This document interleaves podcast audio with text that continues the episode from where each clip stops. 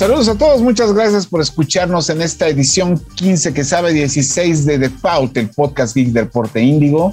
Esta semana tenemos una entrevista con Hugo Castro, quien está dirigiendo el proyecto de un videojuego mexicano, pero también tenemos que hablar de lo que es el evento de videojuegos más importante de esta temporada, que son los Game Awards, y un ganador que realmente nos sacó de onda. ¿De qué se trata? Síganos escuchando. The Foul, el podcast geek por defecto. Aquí está la información más reciente sobre el mundo geek con Kristen Maxise, Milk y José Saucedo. The Foul, el podcast geek por defecto. Noticias. Muchas gracias por sintonizarnos. Buenos días, buenas tardes, buenas noches. Mi nombre es José Saucedo y como en todas las sesiones de este podcast me acompaña Chris Maxis. ¿Cómo están? Buenas noches, buenos días. Espero que se encuentren muy bien. Marcos Neri.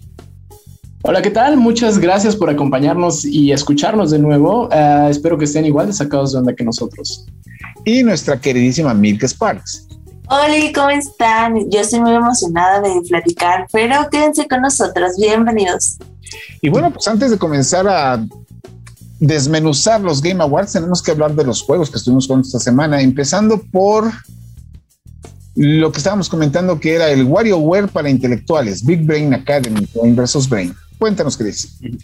Bueno, básicamente es un, es un juego que tiene diferentes minijuegos en los cuales tienes, te miden diferentes inteligencias, es decir, tiene cosas como cálculo, análisis, memoria, este, visualización, o sea, hay un poco de todo, son cinco categorías cada una de esas categorías tiene cuatro minijuegos que duran 60 segundos, pero los puedes rejugar para tomar, o sea, con la práctica vas a ir mejorando y vas a ir ayudando en teoría esa parte del cerebro que el juego te indica. Pero, pero cuando lo ves a la larga, es un juego muy limitado para el precio que son 30 dólares. O sea, por una parte te dice, en el título dice Brain versus Brain, ¿no? Y tú pensarías que tiene algún sentido de multijugador, y lo tiene, pero no lo tiene al mismo tiempo. ¿Por qué? Porque básicamente tú compites contra los ghosts o fantasmas de otros jugadores, no contra el jugador en tiempo real. Entonces, básicamente compites contra el mejor récord del jugador. Entonces le quita como que cierto encanto y potencial de lo que podría tener la idea de, de que fuera un multijugador así. Y siento que son son muy poquitos juegos, la verdad no, no sé cómo justificarlo. Está muy divertido el juego, visualmente es muy bonito y amigable, pero está demasiado limitado. No sé, es simple. Pues yo, yo siento que es justamente de esos títulos que sacan a final de año nada más para llenar la, la, la cuota, porque hasta donde yo sé, ese creo que es, vendría siendo el último juego de Nintendo de este 2021, ¿no? Mm, sí, pero, pero o sea, te digo, yo lo vería más en un iPhone por 5 dólares, así es como lo sentí, siéndote franco, o sea, no, 30 dólares es demasiado para lo poco que ofrece el juego. Ok, bueno, pues entonces ese es el título que tenemos por parte de Nintendo, pero no es el único, ya que nuestra queridísima Milk estuvo esta semana perdida en juegos clásicos y en propuestas retro. ¿Qué estuve, este, qué tal está el de Clockwork. Ajá, Clockwork. Ah, pues mira, me pareció primero interesante esta parte de que lo trajeron, porque se supone que hace 30 años, o sea, lo iban a lanzar y luego eh, pues cancelaron eso y pues se quedó ahí. Entonces ya muchas personas no lo pudieron jugar y ahorita pues ya lo, lo lanzaron y hubo mucho hype. Y pues sí, creo que es totalmente un título para, pues sí, amantes de, de lo retro, porque la estética es totalmente, ¿sabes? Eh, que el, pixel y mucho color, me pareció incluso que conservan esta parte de la dificultad de, de estos juegos, y yo creo que eso es ahí donde, donde a mí, por ejemplo, sí me pone tryhard, así de, híjole, no lo puedo pasar, ¿no? Y pues sí, yo siento que hay muchas personas que le, les gusta mucho esa dificultad, pero de hecho eh, los primeros niveles te preparan para que pues ya puedas adentrarte un poquito más porque de verdad sí lo tiene, pero me pareció pues interesante y si se los recomiendo, bájenlo. Y ah, bueno, está en, en Nintendo Switch y PlayStation 4.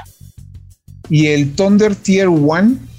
Ajá, y sí, fíjate que me enganchó un poquito más, es, es un shooter, se puede decir, eh, eh, solo que funciona como, me recuerda mucho a Gears Tactics, no sé si, si recuerdas más o menos eh, la, la jugada puedes hacer como que mover a tu equipo para, digamos, posicionarlo en diferentes partes, porque son mapas relativamente pequeños en donde tienes una vista aérea. Todos estos juegos así, eh, pues de destreza, se puede incluso decir, eh, tienen esta vista, entonces te permite ver un poquito a través de ciertos ángulos y también incluso en los techitos así de los enemigos, o sea, puedes más o menos ver cómo llegar para posicionar.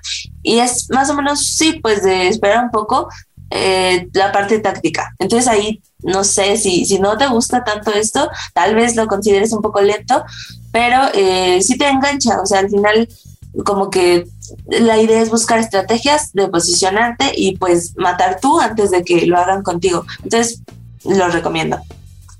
Vaya, ese es uno de los juegos que nos, pasaron. Este juego está nada más en PC, si mal no recuerdo. Sí. Sí, sí. Así es. Y bueno, pues finalmente, este, al que le aventamos el juego de, el juego retro de la semana fue a Chris, de nuevo, con el Young. Bueno, Gino, Gino. Gino, no sé, bueno, dime. Bueno, eh, bueno, básicamente, si lo jugaron en su momento en Occidente, se llama Wings of War, W-O-R, no W-A-R como guerra. Pero es básicamente uno de estos juegos de disparos clásicos con una dificultad bastante brutal. Entonces, es, es, un, es un juego hecho para la, para la vieja escuela que definitivamente no, ya no hacen los juegos así. eso es lo que puedo decir. Está muy divertido, te va a dar mucha nostalgia si jugaste en, esa época, los 90, los juegos de disparos por los sonidos, por todo. Pero lamentablemente cae en el mismo problema que los, los demás juegos que he jugado de este estilo últimamente, que es, es, es básicamente un emulador y un emulador mal hecho. O sea, no como que no tienen opciones más allá de lo que el juego te ofrece. O sea, tienen lo único plus que tiene este es tienes acceso a los cheats sin tener que desbloquearlos como en el clásico del, Sega Genesis. Pero pero al final es, lo mismo, es una emulación básica de un juego. O sea, no. Como que no, no le echan el, el, extra. O sea, este mínimo tampoco tiene como para regresarte si te equivocas o no tiene esos detalles extras. Entonces, pues, que digo, es un buen juego, pero es una emulación, o sea, nada más hecha por cumplir, más, más que nada. Así es. No, pues este, la verdad, ahora sí que no estoy tan, tan, metido en el género como para haberlo jugado en su versión final, pero para las personas que nos están escuchando y si están interesados en ver, saber y conocer los juegos de los que regularmente hablamos en estos podcasts, les recuerdo que todas las reseñas que escuchan en mi podcast la pueden ver en Geek News, en nuestra sección en el canal de YouTube de Reporte Índigo. Y obviamente la reseña también está en, escrita para que la puedan leer en nuestra, en, nuestra página, que es la división de Índigo Geek dentro de Reporte Índigo. Nosotros, o en Instagram. O en Insta. Ah, también sí es cierto. También estamos en Instagram. También estamos en TikTok, no, ¿verdad?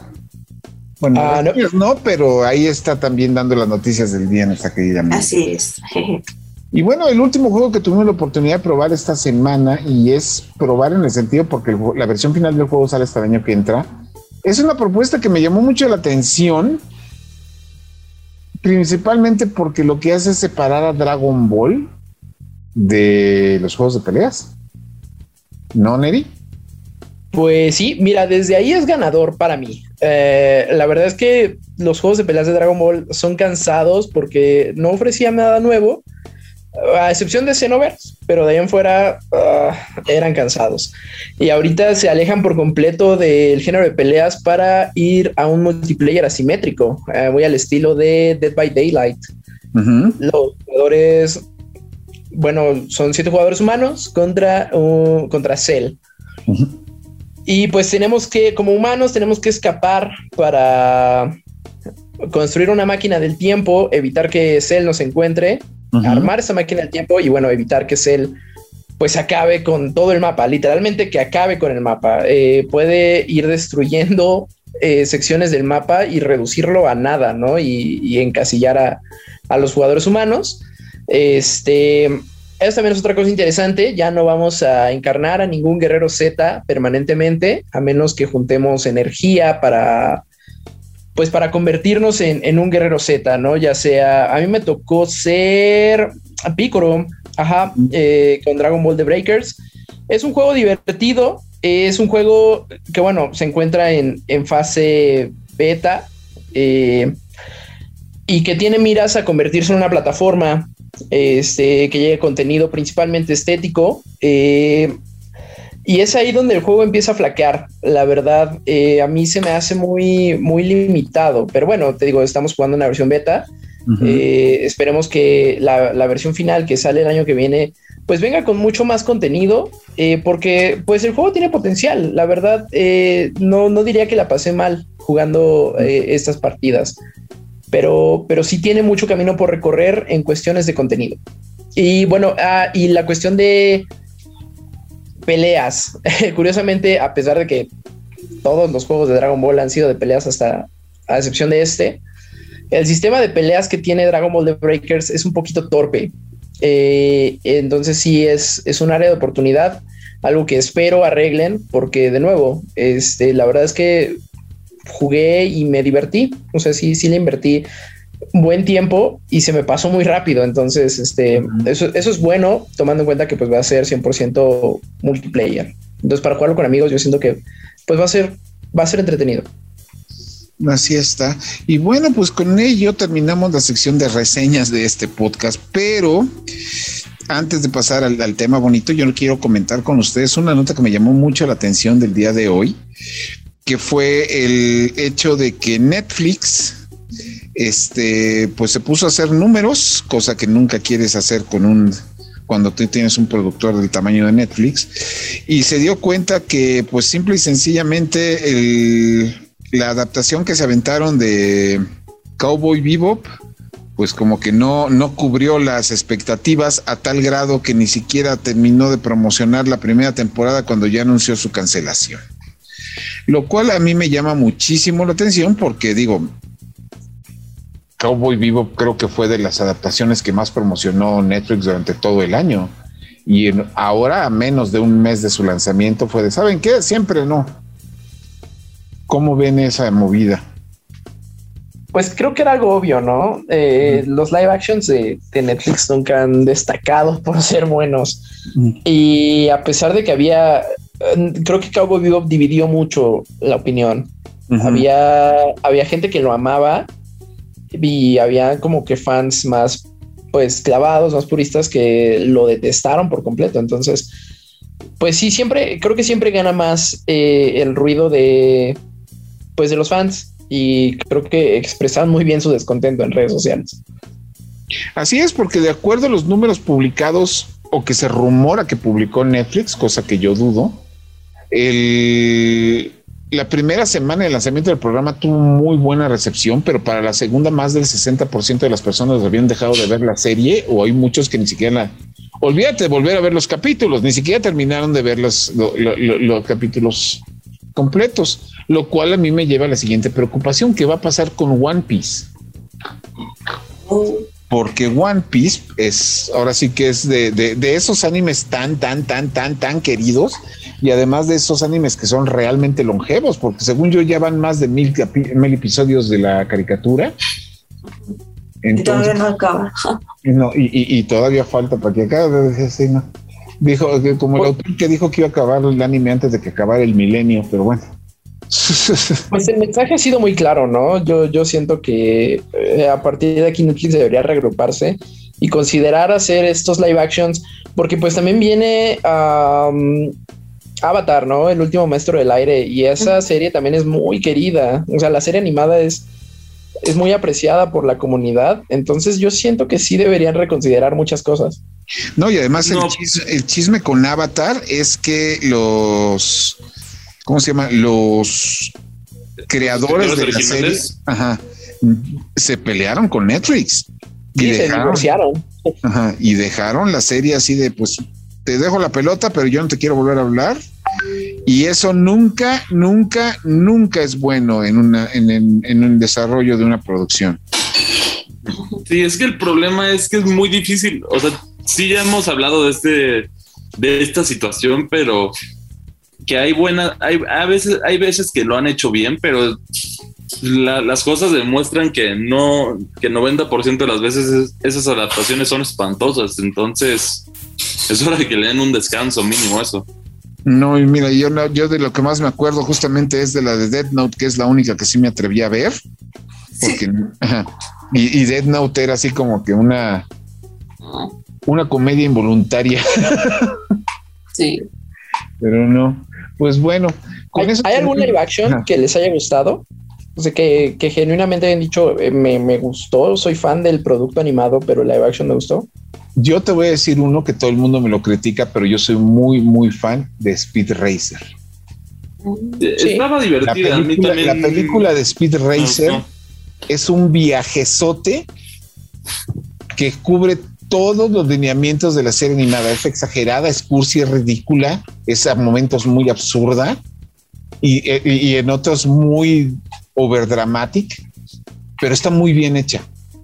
Para quienes no la visto, se llama Meteoro Speed Racer, está basada en la caricatura. Si ustedes son gamers, todos los juegos tipo F-Zero, tipo Wipeout, tipo esos están inspirados en Speed Racer. Y, oh. pues, ajá, y la cinta fue hecha por los hermanos Wachowski cuando todavía eran los hermanos Wachowski. Y la música es de, Mike, es de Michael Giacchiano, que es, soy, soy favorito y soy es fan de su música. Esa es una live action que a mí me encantó. Chris, ¿dónde? ¿Algún live action que te haya gustado igual que la serie animada? Solo, solamente Speed Racer es como la única. Lo demás no lo siento. O sea, ya, decepción tras decepción, Dragon Ball, este. O sea, la lista es interminable si, si nos vamos por las decepciones. Sí, no, sí, pero bueno, sí, Dragon Ball son palabras mayores. Nació muerta esa película. Avatar, por ejemplo, yo era muy fan de Avatar, igual la adaptación fue un crimen, un crimen de a la humanidad. La del último y, maestro pues, del aire hay que aclarar, porque en el cine está también la, la otra Avatar que es como el Pocahontas de monitos azules. Ah, claro, no, no, no, pero la de Shayalaman, ¿verdad? Sí es horrible. Uh -huh. Sí, es terrible en todos los aspectos. Pero bueno, no nos vamos a clavar con eso, señores, porque nosotros tenemos que irnos con nuestro invitado. Y regresando, ya tenemos que platicar del susto que nos acaban de meter de Game Awards. Regresamos. Videojuegos. Y continuamos aquí en la edición número 15 que sabe 16 de Default, del podcast Kick de Reporte Índigo. Y en esta ocasión tenemos otra vez otro proyecto de videojuego mexicano que también es del norte del país, el cual está liderado por el señor Hugo Castro, que es nuestro invitado esta semana. Hugo, ¿cómo estás? Hola, bien, José. ¿Cómo están? Gracias por la invitación. Bueno, Hugo, dime, ¿qué onda? ¿Con quién estamos trabajando? El proyecto se llama Project Mask. Cuéntanos sobre él. Bueno, pues eh, como dices, mi nombre es Hugo Abel Castro. Eh, yo soy el CEO de BC Media Lab, que es una incubadora y casa productora que está localizada en Baja California.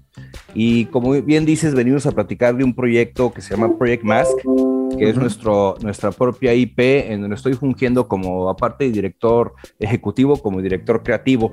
Y uh -huh. es un videojuego que a través de la lucha libre mexicana le queremos mostrar al mundo la riqueza que tiene México y qué tipo de riqueza es en cuestiones de historia, de pueblos indígenas, lugares turísticos y tradiciones y costumbres. Uh -huh. Ok, ¿el proyecto cuándo nació? Híjole, qué, qué, qué pregunta tan, tan capciosa, porque realmente ha tenido varias evoluciones. Ajá. Entonces, hace como yo creo unos, ¿qué será? Dos años y medio, casi tres, eh, estando en, en, el GDC en San Francisco, que es una expo muy reconocida. Game Developers. Game Developers Conference, este, muy reconocida y querida por los desarrolladores de videojuegos en todo el mundo. Eh, empecé a conocer varias personas y entre ellos conocí a, a Germain, que, Ujú. que es una, una encargada de, de de conseguir licencias para diferentes marcas. Ujú, Y me presentó a Kevin, vamos a dejar así en esos nombres, ujú. que es el, el- el presidente y director de una empresa que se llama Mass Republic, que ellos, ellos tienen su eslogan que dice eh, promoviendo la lucha libre fuera de las fronteras mexicanas. Entonces empezamos a platicar que queríamos hacer algo. Y ahí comenzó y nos tomó como un año, un año y medio eh, haciendo algunas pruebas de qué queríamos hacer, qué podíamos hacer. Eh, inclusive hasta hicimos un, un pequeño tipo, un, un juego para móviles tipo Angry Birds, en donde tú agarrabas al luchador y lo ponías contra las cuerdas y se aventaba y caía en diferentes cosas.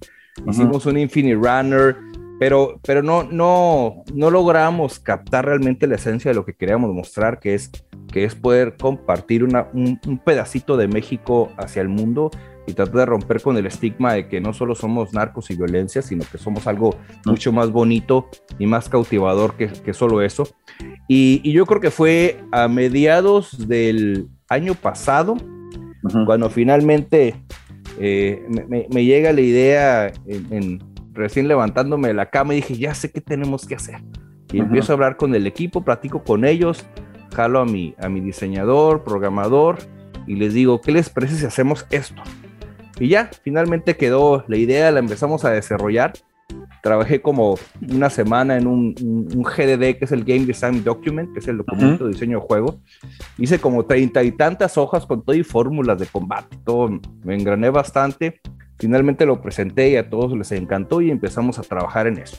Y finalmente, pues Project Mass es un, es un beat'em up en 2D que, que no nada más eh, te presenta el, el- el sistema tradicional de combate que conocemos ya en los beat'em ups, sino Ajá. que encima de todo el sistema tradicional tenemos todo, todos los movimientos y la brutalidad, pero también a la, vente- a, a la vez elegante, que son las movidas y, y de la lucha libre y todas las técnicas de las caídas, las voladas, las aventadas, los golpes, todo eso.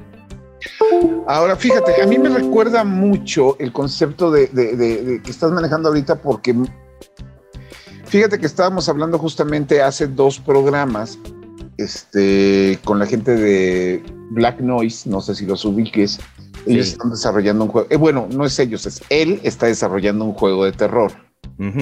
Y decía el primer comentario que me llamó mucho la atención es que se estaba alejando del concepto general del videojuego mexicano que, re- de- que, no sé, que resalta la cultura de, ya sabes, lo prehispánico, lo, lo- lo colonial. Y justamente esa idea a mí me ha chocado mucho porque yo siento que debería ser algo que caracterice las producciones mexicanas, ya que muchos de los títulos que se relacionan con México, pues van directamente a eso. Un ejemplo muy claro está Guacamili, que supongo que lo ubicas, que es un Metroidvania con un personaje que también es luchador libre. Pero fíjate que lo primero que llevé en referencia a con Project Mask cuando estuve viendo el concepto, me acordé mucho, yo estuve muy cerca de Slang cuando ellos desarrollaron AAA, el Ujú. juego de la AAA. Los héroes del ring. Ah, sí, el Héroes del Ring, que bueno, no vamos a, a- a adentrarnos muchos en ese producto, pero lo que sí me acuerdo mucho, sobre todo de mis amigos de la prensa internacional, era que decían que dentro de lo más característico que tenía el juego de lucha libre o que lo caracterizaba dentro del género, porque pues, obviamente para nivel mundial pues no sería el único juego de lucha libre que hay, sobre todo para Estados Unidos, era el diseño, el- el- la dinámica o de creación, el diseño y creación de tu máscara, ¿no? Como tu, como tu luchador. Y entonces sobre esa idea es lo primero que me acordé, que es lo que les- a mucha gente le había gustado mucho. Ahora, antes de continuar, este, eso me llamó la atención cuando yo leí el nombre de Project Mask, pero pues ahora obviamente necesito que tú me cuentes. ¿Qué es Project Mask? Pues Project Mass es un, es un beat'em up, como te comenté. Es, Ujú. En términos muy generales, eh, hay una Ujú. leyenda de una máscara antigua azteca. Ujú. Eh, de hecho, ya, ya tenemos cuál es la máscara. Todavía no, todavía no la puedo comentar, pero está Obviamente, sí. localizada en el Museo del Louvre en, en París. Entonces, cuando la pide prestada el Museo de Antropología de la Ciudad de México, Ujú. toca tierras mexicanas después de más de 500 años que ha estado fuera de México, se abren portales y se desata todo el caos, ¿no? Entonces, al final la leyenda habla de que va a venir un guerrero desconocido eventualmente que va a absorber el poder del guerrero azteca y convertirse en el luchador más fuerte del mundo. Entonces, así comienza la premisa de lo que es el, el, videojuego. Muchos más detalles de eso, este, difícilmente los puedo dar. Claro, venme a preguntar y te puedo ir diciendo. También se me olvidan todos los detalles que, que podemos platicar pero no tenemos ahorita contemplado necesariamente que tú puedas crear tu propia máscara, este, dando seguimiento a tu comentario, pero sí tenemos pensado eh, que la máscara, las máscaras, diferentes máscaras que los personajes van a utilizar, te dan diferentes habilidades. Entonces, e, e, estos, estos personajes van a tener diferentes atributos y, y, tanto los outfits o los trajes, perdón, como las máscaras te, te pueden dar crecer o sumar o restar algunos de los atributos dependiendo de cuál es tu estilo de juego. Y otra cosa que te puedo mencionar es que aun cuando es un, un, un beat'em up, eh, va a tener un sistema de reconocimiento de cómo es tu estilo de combate y va a haber una barrita que se va a ir hacia lo técnico o hacia lo rudo. Ajá. va a ir subiendo o va a ir bajando hacia lo técnico y hacia lo rudo y cuando llegues, este, suena una campanita que quiere decir que te, activa tu superpoder y puedes hacer un, un movimiento devastador, este, mucho más devastador que los movimientos estándares que solo los técnicos o los rudes pueden hacer. Entonces, de cierta manera, no tanto es crear tu propia máscara, pero sí vamos a permitir que tu personaje tú lo vayas desarrollando como a ti te guste. Tú vas a tener un, un, skill tree o una serie de, de, habilidades y caminos por los que tú te puedes ir para ver si te inclina más hacia lo técnico o hacia lo rudo y, dependiendo de tu estilo de pelea. O, cuál es tu luchador famoso, entonces tú puedes seguir su línea de, cuál es su estilo de pelea. Oye, y ahora una duda que me está saltando ahorita justamente, ¿tú tienes o este proyecto es independiente en el sentido, es su propia historia, puedes o estás o planean en algún futuro negociar con algunos de los licenciatarios de los luchadores de aquí de México? Ya tenemos seis luchadores confirmados que son parte de la historia, conocidos. Eh, no puedo decir los nombres y tenemos pensado eh, platicar con seis más. Queremos que tengan en total 12 luchadores conocidos a nivel Latinoamérica que van a estar, van a ser parte del juego. Ellos no serán los protagonistas, tenemos otros protagonistas, pero claro, estos luchadores son una parte bien importante de la historia y de interacción con los protagonistas. Es como hacerlos parte del universo, ¿no? De, de, ah, ah. del juego. Exacto, estamos creando un universo ahorita en donde los luchadores son una parte importante de esa interactividad y de guía eh, y, de, y, de, inclusive acompañamiento para los personajes que estamos eh, desarrollando. Son cuatro personajes principales, son primos eh, y que van a y que ellos vamos a contar la historia de ellos, pero también cómo interactúan con todos los demás. Va, y el producto, el, a ver, ¿ibas a decir algo, Milka? Eh, no, pues solo, sabes, yo tenía como esta duda si era como un emulador, o sea, sabes, recordé que hemos estado jugando muchos emuladores de juegos, eh, si se podía considerar más o menos así, pero de lucha, o si podías aprovechar como tipo FIFA para dar a conocer a luchadores, eh, pues ante la comunidad que tal vez no esté tan adentrado en el tema, ¿no? Sí, digo, no, no queremos, digo, no es el objetivo mostrar a todos los luchadores. vamos a seleccionar a 12 en esta primera instalación. Obviamente después hay planes ya este, e, en papel y en ideas no desarrollados de, traer descargables y otras historias y, universos y mundos y historias alternas en donde vamos a empezar a involucrar a otros luchadores pero al final eh, es una historia que sí tiene que ver con los luchadores mexicanos famosos, muchos muy conocidos, desde, los, desde la vieja escuela hasta los más nuevos, algunos más nuevos, que están, que están teniendo mucho auge y, mucha popularidad con las nuevas generaciones, pero también es una historia muy basada en el autodescubrimiento de quiénes somos nosotros.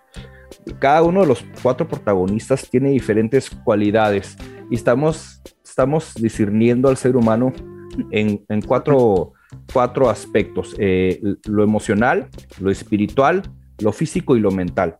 cada uno de los personajes simboliza uno de esos cuatro elementos y, al final eh, parte del mensaje de autodescubrimiento es cómo poder resaltar lo mejor, lo mejor de ti y cómo estar en equilibrio con lo que eres y cómo de cierta manera trabajar en equipo, en este caso son primos, son familia, pueden lograr su máximo potencial. Entonces, sin, sin, sin, dar muchos detalles de la historia, por ahí va el mensaje que queremos llegarle, eh, darle al mundo. Y claro, dentro de, de, ese mensaje que le damos al mundo es mostrar todo lo hermoso que tiene, que tiene México. Ahorita el prototipo lo estamos haciendo del bosque de la mariposa monarca, ahí en Michoacán. Ah, qué bien.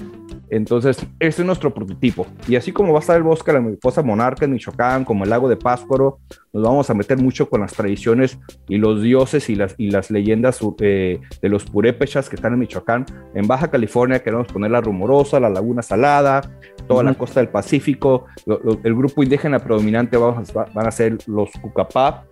Obviamente en, en, Chihuahua queremos resaltar mucho que es una de las, es el estado que más misiones de la época hispánica tiene. Entonces, los lugares y las misiones, este, igual como el recorrido del Tren Chepe y las barrancas del cobre, junto con, con, con, los taromaras, van a formar una parte muy importante de la historia. Y así diferentes partes de México, como la península de Yucatán, Puebla, queremos resaltar mucho quiénes son los pueblos indígenas, porque es la importancia de preservar sus raíces en el sentido que son protectores de objetos de poder que nos dejaron nuestros antepasados, que eventualmente van a servir para algo, ¿no? Ahorita no, no, sin, entrar en detalles otra vez, pero e, es esa importancia y conocer simplemente los, lugares turísticos.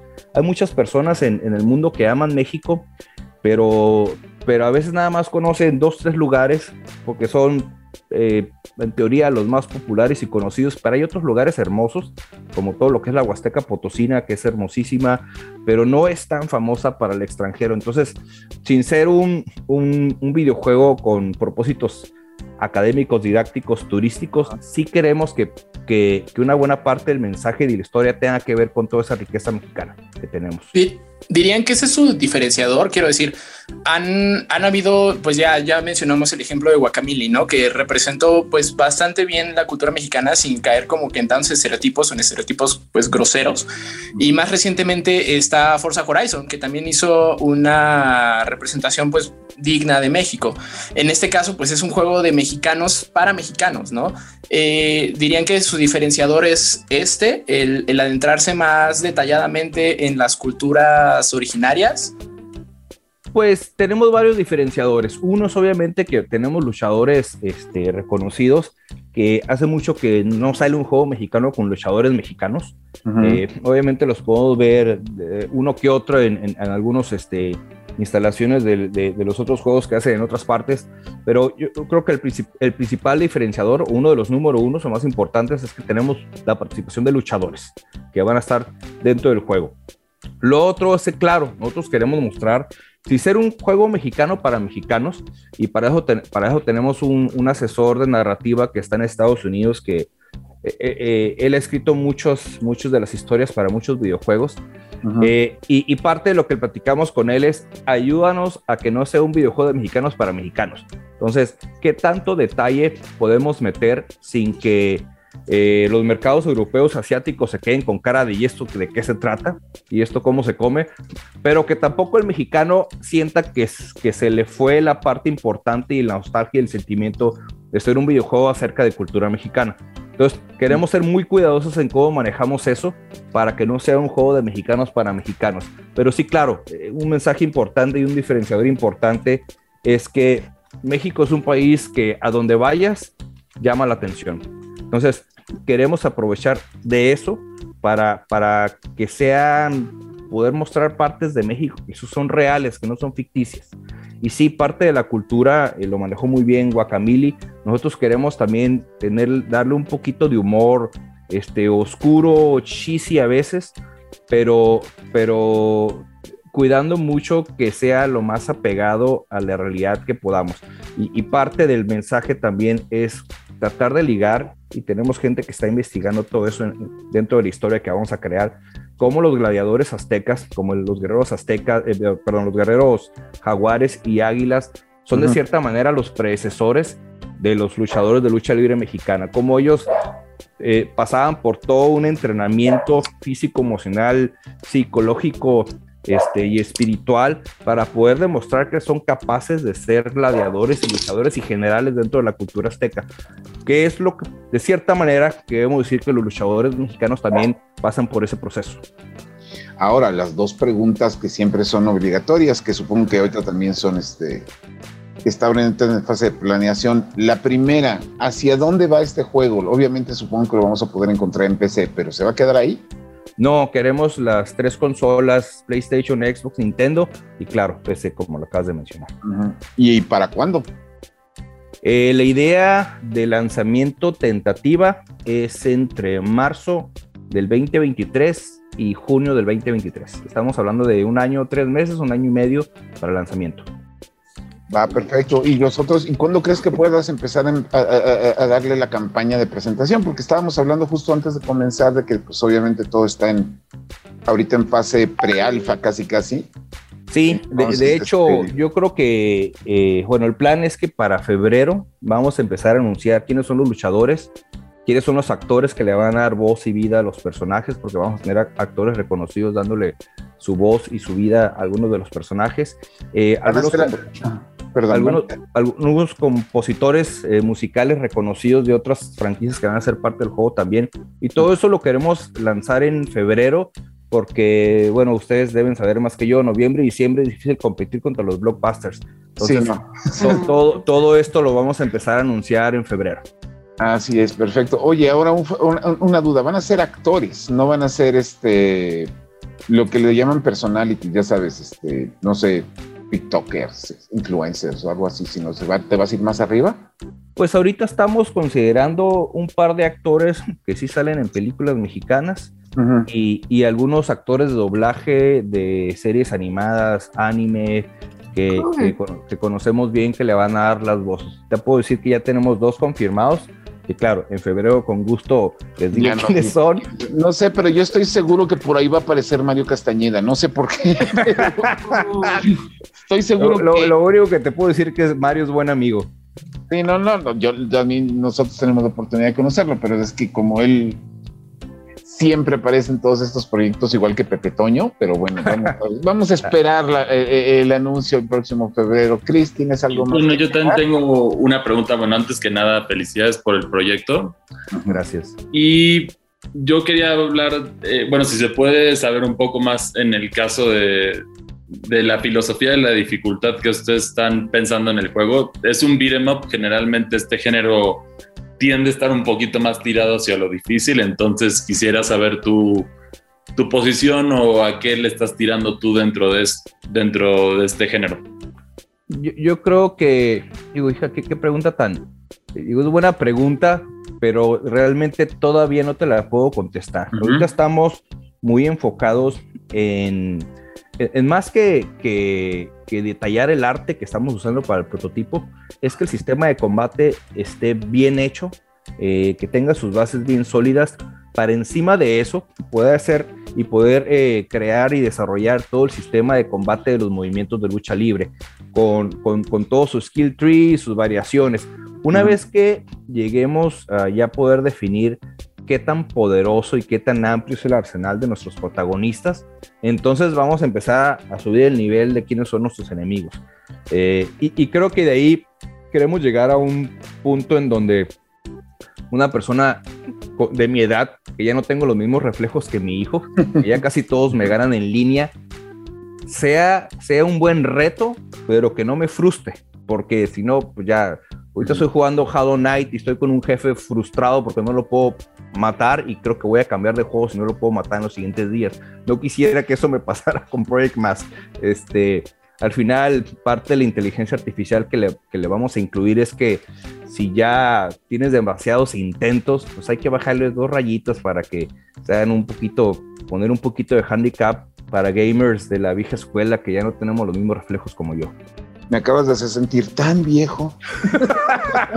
pero no tienes una idea de cuánto. Ahora viejo no, necesariamente significa malo, ¿eh? Pues mira, te diría, lo, yo por pura curiosidad empecé el Ratchet Clank original de PlayStation 4 y me han estado dando unas reatizas. este, ahora, la pregunta incómoda. ¿Ya tienes publisher o lo vas a publicar tú mismo? No, estamos buscando en paralelo, estamos explorando las dos vías en paralelo. Ya tenemos algunos acercamientos con algunos publishers. Hay mucho interés, sobre todo por ser un juego mexicano de lucha libre mexicana. Ya, por ahí todo el mundo dice, ok, show me, ¿no? Eh, dime de qué se trata. Es, eh, y, y, eso nos ha abierto muchas puertas. Es difícil ahorita poder concretar, son fechas en donde ya nada, es, nada se decide, solo se platica y se manda para mediados finales de enero. Entonces, no, no tenemos un publisher, sí tenemos varias pláticas, sí tenemos todo un plan de acercamiento con ellos eh, a mediados de enero, empezando el próximo año, para empezar a, reanudar estas pláticas. Sí queremos un publisher, más también estamos buscando, por otro lado, eh, cuáles, cuáles son las condiciones de, hacer, de ser nuestros propios publishers. No, no estamos casados con ninguna ni con la otra. Sí, no, para aventarte, es que, es que las dos maromas no son fáciles. claro, y tiene sus ventajas y sus desventajas, ¿no? Entonces. lo sé porque a mí me ha tocado estar de ese lado también. Bueno, pues oye, pues muchísimas gracias por tu tiempo, muchísimas gracias por la información. Me llama mucho la atención Project Masters, principalmente porque, bueno, digo, no sé de Chris Nerio Milk, pero yo soy muy fan del old school beat em up, desde Final Fight hasta hace, creo que fue el año pasado que salió este Streets of Rage 4, que es una maravilla. Sí. Sí, sí, fue el año pasado. Sí, sí, mayo. Sí, no. y que también, pues, el relanzamiento de Scott Pilgrim, pues, dio, dio un buen refresh, ¿no? Al género. Así es. Lo que no supe si, si, lo volvió a publicar Ubisoft o quién fue, no recuerdo. No, fue Ubi. Ubi lo Sí, sí, fue Ubisoft. ¿Otra vez? Sí. Sí, no, no van a, no van a soltar ese juego para los que les costó, pero además es, es, muy bueno. El arte del juego es pixel art, es render, es animación, es este, no sé, en 3D. todavía también estamos viendo eso. No, es, don, es 2D, es 2.5 como le, como, le, como le ah, llamamos. Ok. Va, perfecto. Oye, pues muchísimas gracias por tu tiempo, muchísimas gracias por venir. Nosotros seguramente te vamos a dar un seguimiento después del anuncio formal que se haga en febrero, porque sí nos llama mucho la atención y estamos muy interesados, principalmente porque por lo que ves una celebración de una parte de la cultura mexicana, digo, fuera de los lugares turísticos, sino de la lucha libre, que realmente este, pues se tiene que reevaluar para darle, darle una imagen más allá de lo que es el Santo y Blue Demon y los memes de fin de año, ¿no?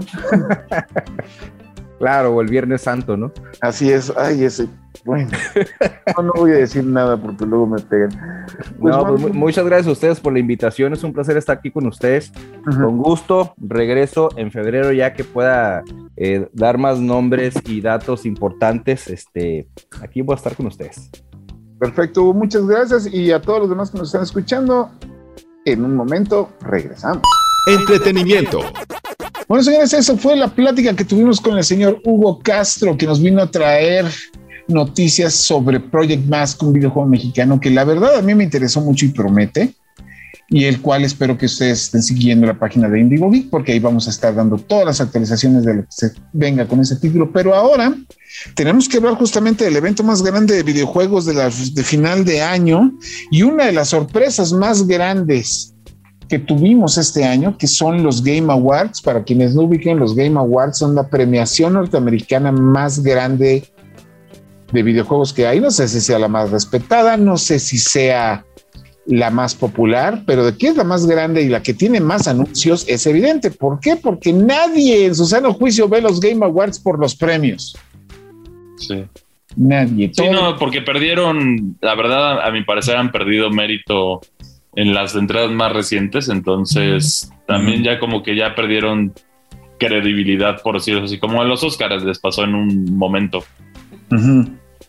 Así es, y ahora este año, pues antes de, en lo que estábamos hablando de los lanzamientos y todo, tuvieron anuncios bastante interesantes, entre ellos los que a mí me llamaron la atención, ahorita espero que me comenten ustedes los suyos, pues miren, ustedes saben, yo soy fanático de los personajes de DC Comics y saber que Monolith está haciendo el juego de la Mujer Maravilla me llamó muchísimo la atención. Primeramente porque será el primer videojuego protagonizado por esta persona, por esta heroína, a sus 80 años, que es lo que cumple este año. Y en segunda, porque si algo ha demostrado Warner es que los videojuegos de DC Comics le están quedando mejor que las películas. Y obviamente atrasito de la Mujer Maravilla vino el anuncio ya con gameplay del desmán que va a ser el Escuadrón Suicida, que es, Suicide Squad Kill the Justice League, donde lo ponen en el tráiler a pelear a los muchachos contra Flash y varios enemigos genéricos, a ver qué tal se pone ese título. Y pues obviamente otro de los anuncios que me llamó mucho la atención es que finalmente vamos a tener una serie, la serie de televisión tan prometida basada en Halo. El dilema es... Eso, a mí me alegró muchísimo porque yo, ya, yo después de varios años ya había esperado una buena película o una buena serie de Halo y la verdad, de lo que se ve, promete, promete que va a ser una sorpresa agradable mínimo. Así es. Neri, ¿qué viste tú que llamara tu atención? Ah, bueno, la verdad es que yo ya entré al, al stream un poquito tarde. Este, entonces se me, se me hizo extraño que como que cosas tan, mm, pues sí, poco hypeantes quedaron al final, ¿no?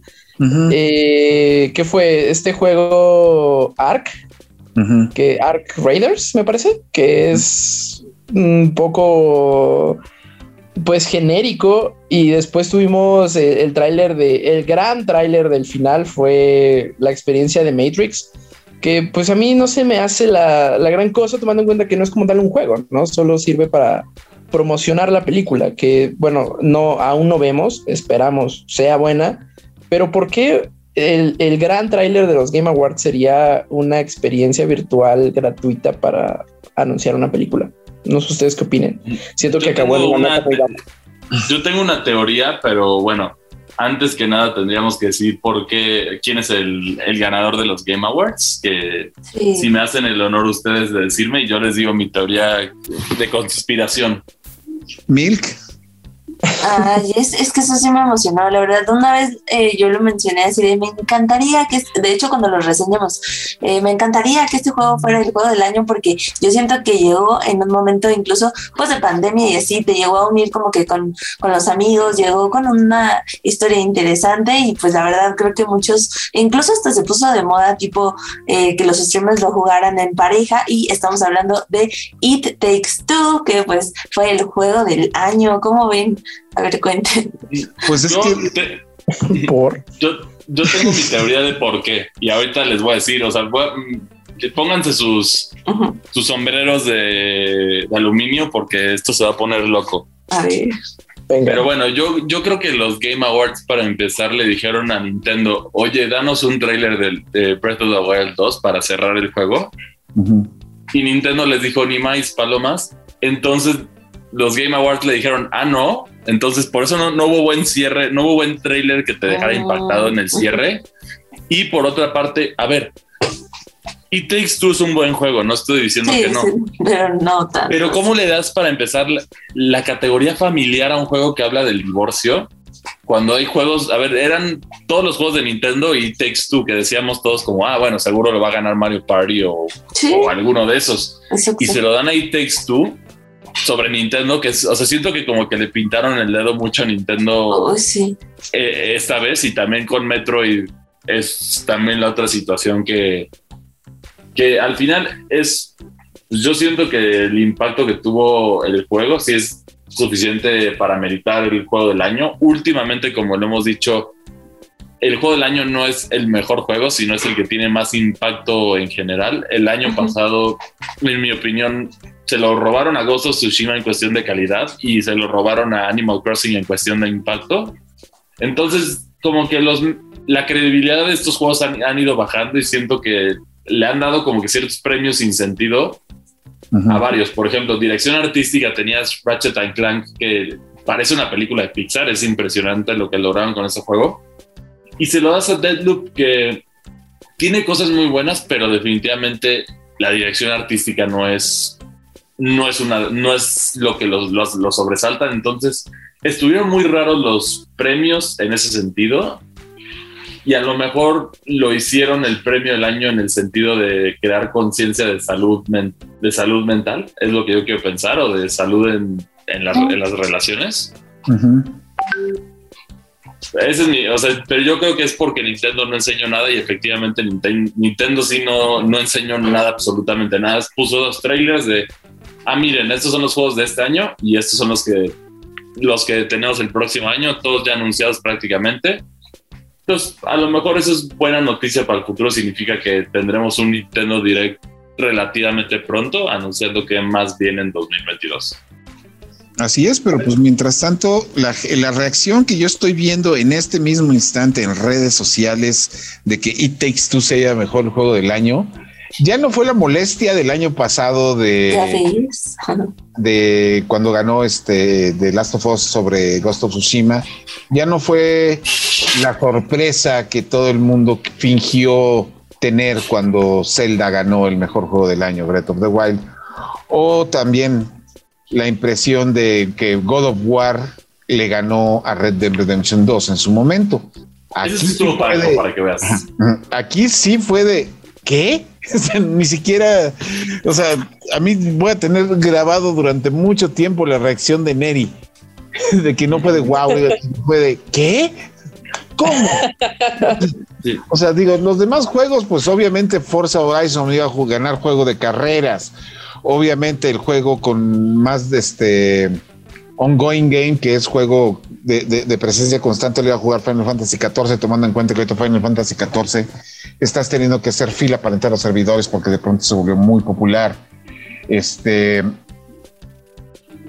obviamente que hayan añadido este, la opción de lenguaje de señas a este Forza Horizon le iba a dar el premio al juego accesible. Entonces, como por ese lado los premios yo lo siento que estaban más que cantados.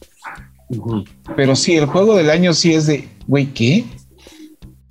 No. Yo siento que no, es, que yo siento, sí, la verdad estoy muy, o sea, sí es un buen juego. Curiosamente, otro detalle si quieren revisar que también es interesante es que prácticamente todos los juegos del año los nominados están empatados en cuestión de las críticas, que es algo curioso de ver. Todos prácticamente tienen 88 en Metacritic, por lo menos It Takes Two, Deadloop, Metroid Dread y Ratchet and Clank, todos tienen 88 en, dentro, de las, dentro de lo que van las críticas.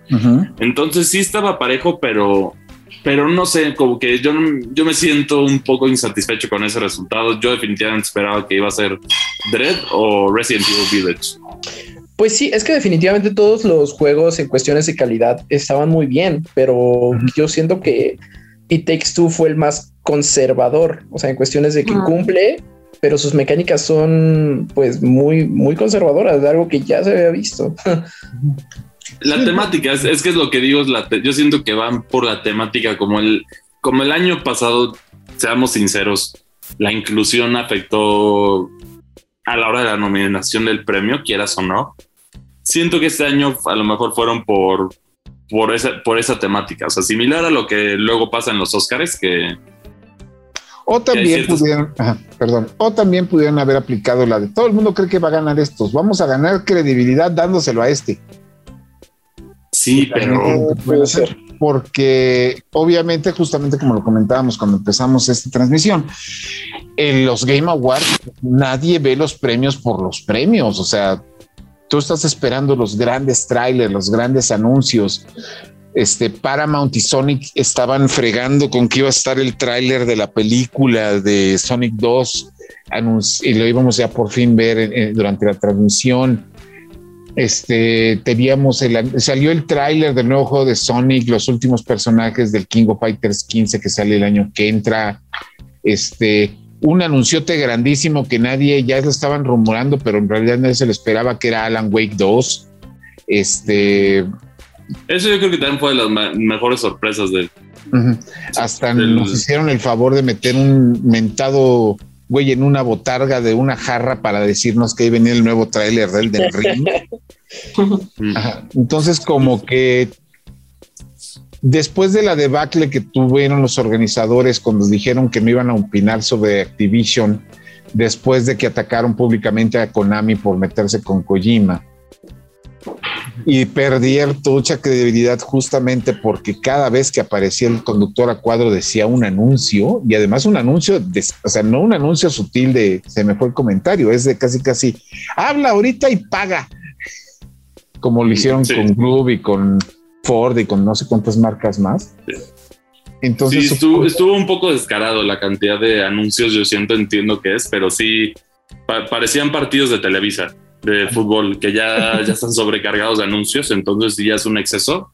Y por otra parte también siento, no sé, o sea, como que fuera de las categorías y de todos los detalles, no, no hubo ningún anuncio, o sea, hubo muchos juegos genéricos anunciados, uno que otro encantador, pero sí, hay, como que ahí estuvo, pasó, yo lo vi completo. Y también otro detalle que quería aclarar, que mucha gente se enojó y se pusieron a votar porque Halo no estaba nominado, pero tienen que entender, y se los vuelvo a aclarar, Halo está nominado, o sea, va a, va a entrar en los del próximo año porque entró, porque salió muy tarde. O sea, en teoría el lanzamiento completo de Halo fue hoy. Mm. Bueno, ayer, ayer. Entonces, no le da tiempo para estar nominado, pero, pero por alguna razón permitieron que ganara el de los votos. Estoy muy confundido con eso, la verdad. Mira, la situación está, los premios son una excusa para meter anuncios, pero ya los anuncios están perdiendo fuerza. Supongo que quieren tener anuncios del tamaño de lo que es un E3 o del tamaño de lo que es un, Xbox Game Show o un PlayStation Show, pero pues así no se puede. Sobre todo, mira, por lo menos no fue como el, corrígeme si estoy mal, no sé si fue el año pasado o hace dos años que el último anuncio de los Game Awards fue el tráiler del juego de Rápido y Furioso. Mm, fue, hace dos. sí. que salió este Vin Diesel a decir que ya tenía el tráiler de Rápido y Furioso 9 y el juego de Rápido y Furioso, quienes no han tenido oportunidad de jugarlo, no lo hagan. Así, vamos a dejarlo en eso, no lo hagan. Son de los pocos. Sí, no. Entonces, pues así estuvieron las premiaciones. Si ustedes quieren ver quiénes fueron todos los ganadores, chequen nuestra página de Indigo Geek en Reporte Indigo o las Geek News del 9 de diciembre. También van a salir ahí la lista con todos los ganadores. Nosotros les agradecemos muchísimo que nos hayan escuchado. Esperamos escuchar sus comentarios con el hashtag de Indigo Geek en las redes sociales de Reporte Indigo. Mi nombre es José Saucedo. Yo estoy en Twitter como Acebre, que es el escrito al revés. Cris. Yo me encuentro en Twitter como arroba Cristian con y 2. Ahí es donde me van a encontrar ranteando ahorita por porque le robaron a Samus su merecido premio, pero y bueno, también de otros detalles. Ahí me van a encontrar. Neri. A mí me encuentran en Twitter como arroba, guion, ah, arroba sir-bits. Eh, ahí, pues bueno, pueden leer todas las tonteras que llego a pensar. y Milk. Sí, ya saben que los espero todos los días haciendo el stream aquí en Indigo Geek y a mí me pueden encontrar en redes como Milk Sparks Cosplay. Y bueno, pues muchísimas gracias. Nos escuchamos la próxima semana. Te tenemos también invitado especial.